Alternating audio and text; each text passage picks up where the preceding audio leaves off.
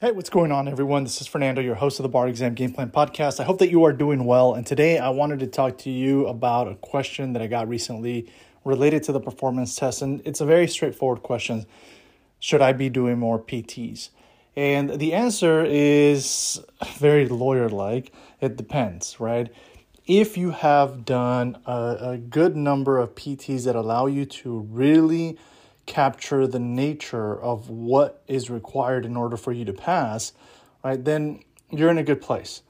I will tell you from experience and working with a lot of folks, and I'm just going to level with you because that's what I do on this podcast. I don't, you know, try to sugarcoat anything. I'm just very straightforward with you because that sets you up for success. Me trying to tell you, oh, no, it's going to be fine, don't worry, that doesn't help you. So I've seen people take two, three, four performance tests and generally, that's not enough. And I'm just being straight up with you because I want you to be able to not put your guard down and really do what you need to in order to pass, right? And again, that's, yeah, the majority of people who I've seen take two, three, four PTs, I have not seen them pass that section of the exam. And it's unfortunate because we don't really get told like what's a good number. So for me, with my clients, we're already approaching this number and we try to hit between 8 to 12 performance tests during each bar prep session. That has consistently been a number that has helped my clients pass that part of the exam, right?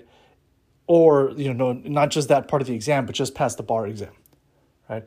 And the reason for it is because it gives my clients a sense of confidence that they have seen enough variations around the different types of performance tests that exist so that they are able to whenever they get you know the actual performance test for their bar exam they're able to tackle it. They have practiced their approach to it enough times that they have owned that process.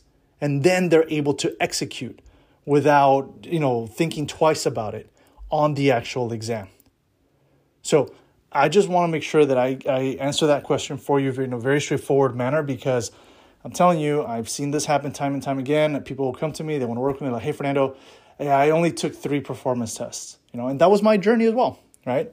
If you go back, I also, you know, delve more deeply into the performance test in other episodes.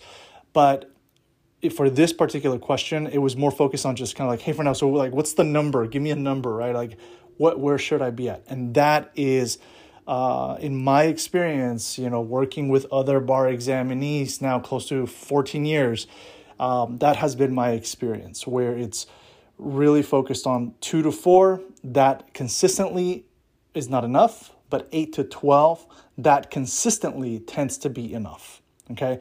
My recommendation is uh, if you are in states that have their own performance tests, like California, use past performance tests from that state in order to practice.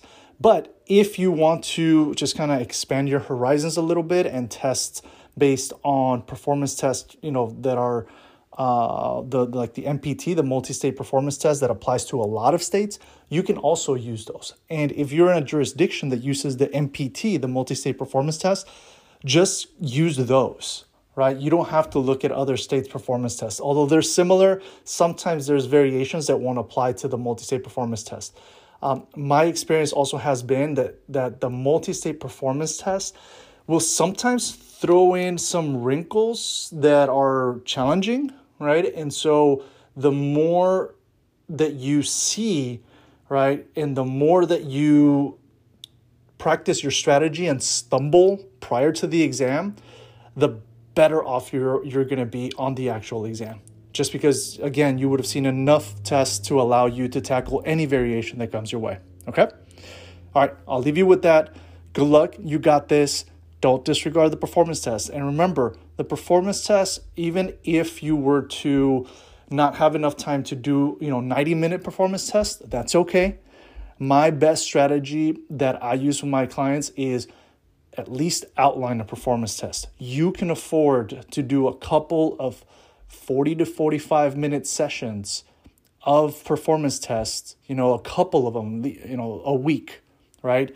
And that can add up over time for sure. Okay.